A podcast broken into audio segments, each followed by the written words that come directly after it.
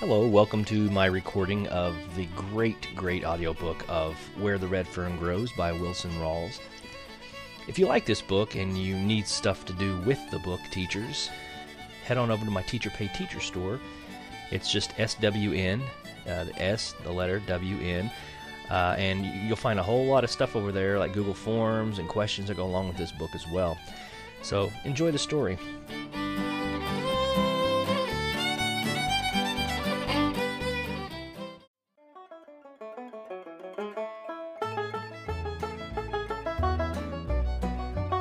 Chapter 17 Looking up the sky, Papa said, That doesn't look good up there.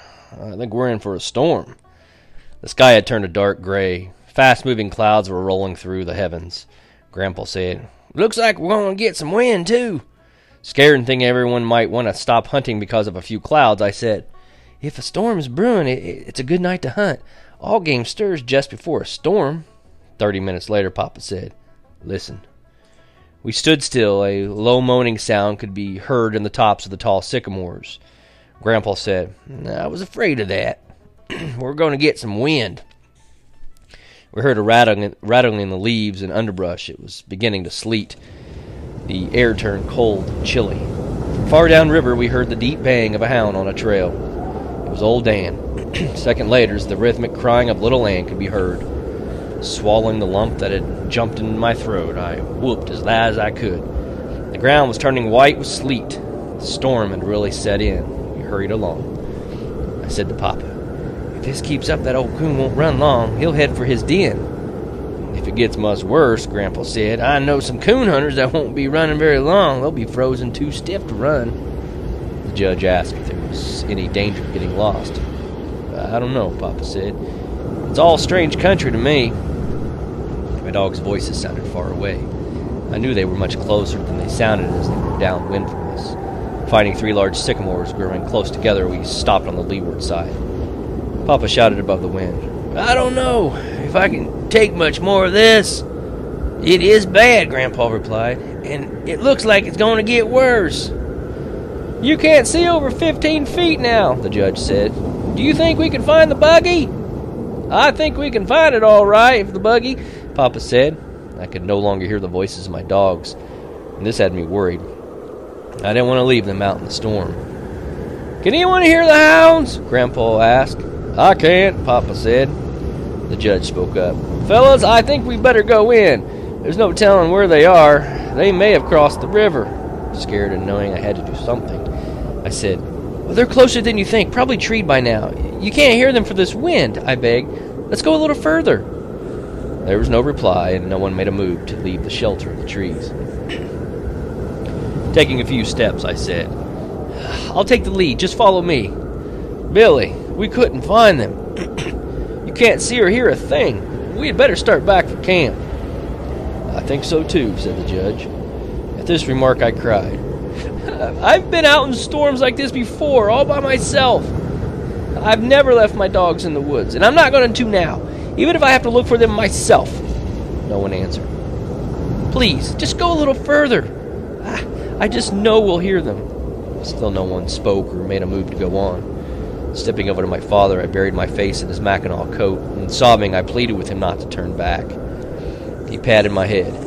Billy, a man could freeze to death in this storm, and besides, your dogs will give up and come in. That's what has me worried. They won't come in. They won't, Papa. Little Ann might, but not old Dan. He'd die before he'd leave a coon in a tree. Papa was undecided. Making up his mind, he stepped away from the tree and said to the others, Well, I'm going on with them. You fellows coming, or you going back? He turned and followed me. Grandpa and the judge fell in behind me. And by this time, the ground was covered with a thin white layer of sleet we kept slipping and falling, and I could hear Grandpa mumbling and grumbling. The wind driven sleet stung our skin like thousands of prickling knee- needles. Strong gusts of winds growled and moaned through the tops of the tall timber. Once during a momentary lull of the storm, I thought I had heard the baying of a hound. I told my father I thought I had heard old Dan. From which direction? he asked. From that way, I said, pointing to our left. We started on, a few minutes later, Papa stopped and he shouted to my grandfather. Did you hear anything? No, Grandpa shouted back. I can't hear anything in this storm. I thought I did, but I'm not sure, the judge said. Where was it coming from? Papa asked. Over that way, the judge said, pointing to our right. Well, that's the way it sounded to me, Papa said. At that moment, all of us heard the deep voice of old Dan. It sounds as if they're close, Grandpa said. Well, let's split up, said the judge. Maybe one of us can find them. No, it'd be too easy to get lost in this storm, Papa said. I think they're more to the right of us, I said. I do too, Papa said. We trudged on. Old Dan bawled again. The sound of his voice seemed to be all around us. The way that the wind is whipping the sound through this timber, the judge said, we'd be lucky if we ever found them. Papa shouted over the roar of the wind. We can't take much more of this. We'll freeze to death. The men were giving up. I felt the knot again as I crawled back up in my throat. Salt water froze on my eyelashes. Kneeling down, I put my ear close to the icy ground in hopes I could hear my dogs, but I couldn't hear anything above the roar of the blizzard. Standing up, I peered this way and that, and all I could see was a white wall of whirling sleet. I closed my eyes and said a silent prayer and hoped for a miracle. We heard a sharp crack and a loud crashing noise. A large limb torn from a tree by the strong wind fell to the ground. The sharp crack of the limb gave me an idea. Shouting to my father, I said, Shoot the gun! If my dogs are close enough to hear it, maybe little Ann will come to us. Papa didn't hesitate. Pointing the gun high over his head, he pulled the trigger. The sharp crack rang out into the teeth of the storm. We waited. And just when I had given up all hope and had sunk to the lowest depth of despair, out of the white wall of driving sleep, my little dog came to me. I knelt down and gathered her in my arms. Taking one of the lead ropes from my pocket, I tied it to her collar. I said, Find him, little girl. Please find old Dan. Right then, I didn't care about coons or gold cups or anything. All I wanted was my dogs. I don't know how she did it. Straight into the face of the storm she led us. Time after time, she would stop and turn her head this way and that. I knew she couldn't scent or see anything. Instinct alone was guiding her. Over a winding and twisting trail, we followed. Coming out of the bottom, she led us into a thick canebrake. Tall stalks sheltered us from the storm. The roaring of the wind didn't seem as loud. Like ghostly figures, large trees loomed out of the almost solid mass. Falling and stumbling, we kept pushing on. Grandpa shouted, well, Hold on a minute. I'm just about in. He stopped. Do you think that hound knows what she's doing? The judge asked. Maybe we're just running around in circles. Looking at me, Papa said, I hope she does. Some of these canebrake covers miles. We get lost in here, and we'll be in bad shape, Grandpa said. I think we've gone too far. The last time I heard old Dan, he sounded quite close. Well, that was because the wind carried the sound, I said. The judge spoke up. Fellas, no dog is worth the lives of three men. Now, let's do the smart thing and get out of here while we can. Our clothes are wet, and if we keep on wandering around in this jungle, we'll freeze to death. It doesn't look like this blizzard is ever going to let up. Hear the roar of the blizzard back, the thick timber of the bottoms. Two large limbs being rubbed together by the strong wind made a grinding, creaking sound The tall, slender cane around us rattled and swayed. I could feel the silence closing in. I knew that the judge's cold logic had had its effect on my father and grandfather. The men had given up. There was no hope left for me. Kneeling down, I put my arms around little Ann. I felt the warm heat from her moist tongue caressing my ear. Closing my eyes, I said, Please, Dan, just bawl one more time, just one more time. I waited for my plea to be answered. With its loud roaring, the north wind seemed to be laughing at us. All around, tall stalks of cane were weaving and dancing to the rattling rhythm of their knife edged blades. My father tried to talk above the wind, but his words were lost in the storm. And just before another blast, clear as a foghorn on a stormy sea, old Dan's voice rang loud and clear. It seemed louder than the roar of the wind or the skeleton like rustling of the tall, swaying cane. I jumped to my feet. My heart did a complete flip flop. The knot in my throat felt as big as an apple, and I tried to whoop, but it was no use. Little Ann bawled and tugged on the rope. There was no mistake in the direction. We knew that little Ann had been right all along, straight as an arrow. She had led us right to him. Old Dan was treed down in the deep gully. I slid off the bank and ran toward him. His back was covered with a layer of frozen sleet, and his frost covered whiskers stood out straight like porcupine quills.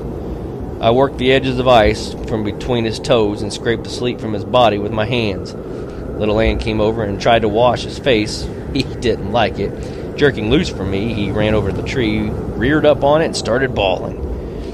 Hearing shouting from the bank above me, I looked up. I could dimly see Papa and the judge through the driving sleet. At first, I thought they were shouting to me, but on peering closer, I could see that they had their backs to me.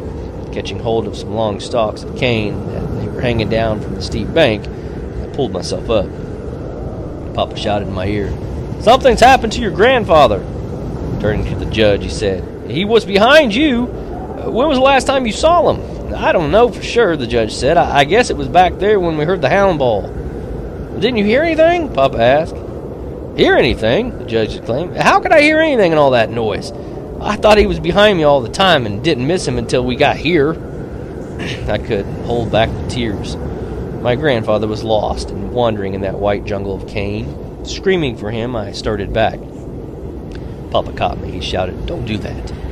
I tried to tear away from him, but his grip on my arm was firm. Shoot the gun, the judge said.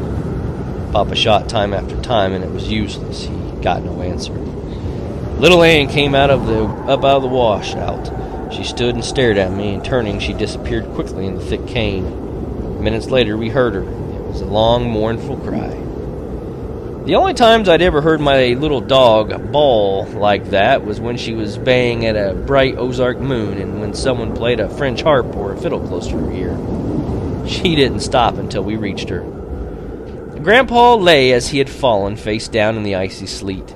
His right foot was wedged in the fork of a box, broken box elder limb.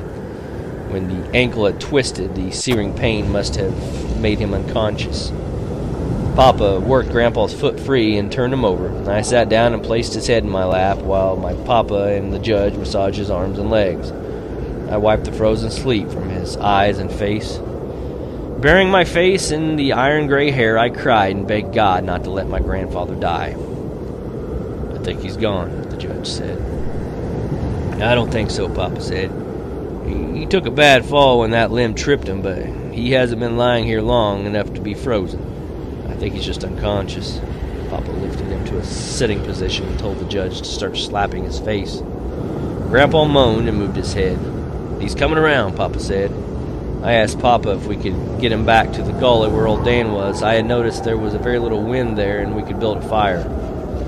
That's the very place, he said. We'll build a good fire and one of us can go for help. Papa and the judge made a seat by catching each other's wrists. They eased Grandpa between them. By the time we reached the washout, Grandpa was fully conscious again and was mumbling and grumbling. We couldn't see why they had to carry him like a baby. After easing him over to the bank and down into the gully, we built a large fire. Papa took his knife and cut the boot from Grandpa's swollen foot. Grandpa grunted and groaned with, from the pain. I felt sorry for him, but there was nothing I could do but look on. Papa examined the foot and shaking his head, he said, Boy, that's a bad one. It's either broken or badly sprained. I'll go for some help. Grandpa said, Now you just wait a minute. I'm not going to let you go out in that blizzard by yourself. What if something happens to you?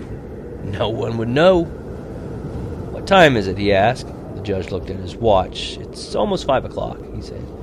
Well, it's not long until daylight, Grandpa said. Then if you want to go, you can see where you're going now. Help me get propped up against this bank. I'll be all right. It doesn't even hurt anymore. It's numb now. He's right, the judge said. You think you can stand it? Papa asked. Grandpa roared like a bear. Sure, I can stand it. It's nothing but a sprained ankle. I'm not going to die. Build that fire up a little bit more. While Papa and the judge made Grandpa comfortable, I carried wood for the fire.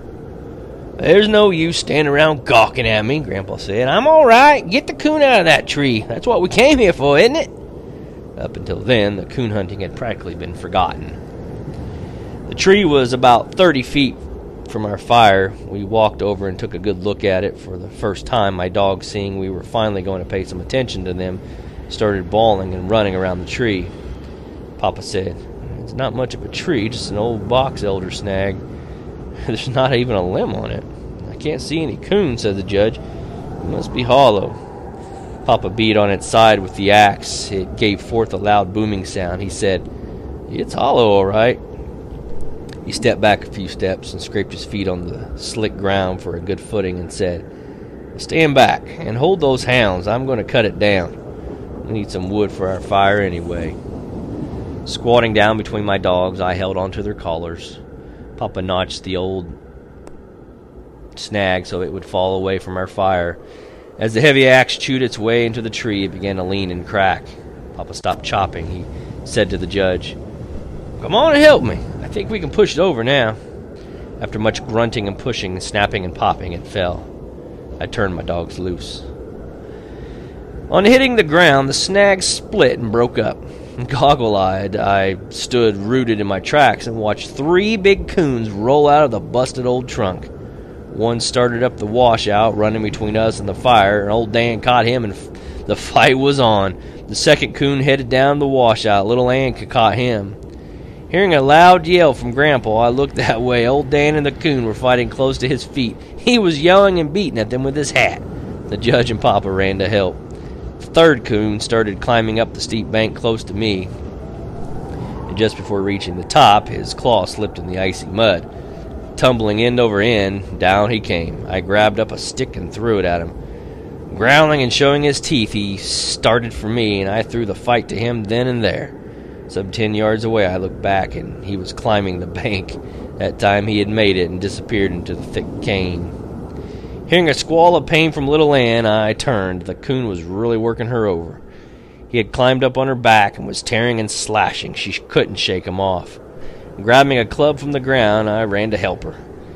Before we had killed our coon, old Dan, I'm sorry, uh, old Dan came tearing in. We stood and watched the fight.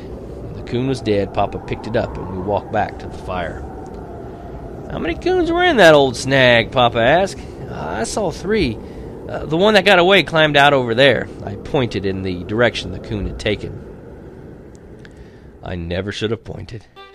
My dogs turned as one and started bawling and clawing their way up the steep bank. I shouted and scolded, but to no avail. They disappeared in the rattling canebrake. We stood still, listening to their voices. The sound died away in the roaring storm, and sitting down close to the fire, I buried my face in my arms and cried. I heard the judge say to my father, well, This beats anything I have ever seen. Why, those dogs can read that boy's mind. He just pointed that bank and the way they went. Ah, I never saw anything like it. I can't understand some of the things that I've that they've done tonight. Hounds usually aren't that smart. If they were collies or some other breed of dog, it would be different, but they're just red bone hounds hunting dogs. Papa said, Yeah, I know what you mean. I've seen them do things that I couldn't understand. I'd never heard of hounds that ever had any affection for anyone, but these dogs are different. Did you know they won't hunt with anyone but him? Not even me. Hearing my grandfather call my name, I went over and sat down by his side, and putting his arm around me, he said, Now, I wouldn't worry about those dogs. They'll be all right. It's not long till daylight, and then you can go get them. I said, Yes, but what if the coon crosses the river? My dogs will follow him, and if they get wet, they could freeze to death. Well, we'll just have to wait and hope for the best, he said. Now straighten up and quit that sniffling. Act like a coon hunter. You don't see me bawling, and this old foot is paining me like something awful. I felt better after my talk with Grandpa. Come on, let's skin these coons, Papa said. I got up to help him. After the skins were peeled from the carcasses, I had an idea. Holding up one close to the fire until it was warm, I took it over and wrapped it around Grandpa's foot. Chuckling, he said, Boy, that feels good. Eat another skin the same way. I kept it up for the rest of the night.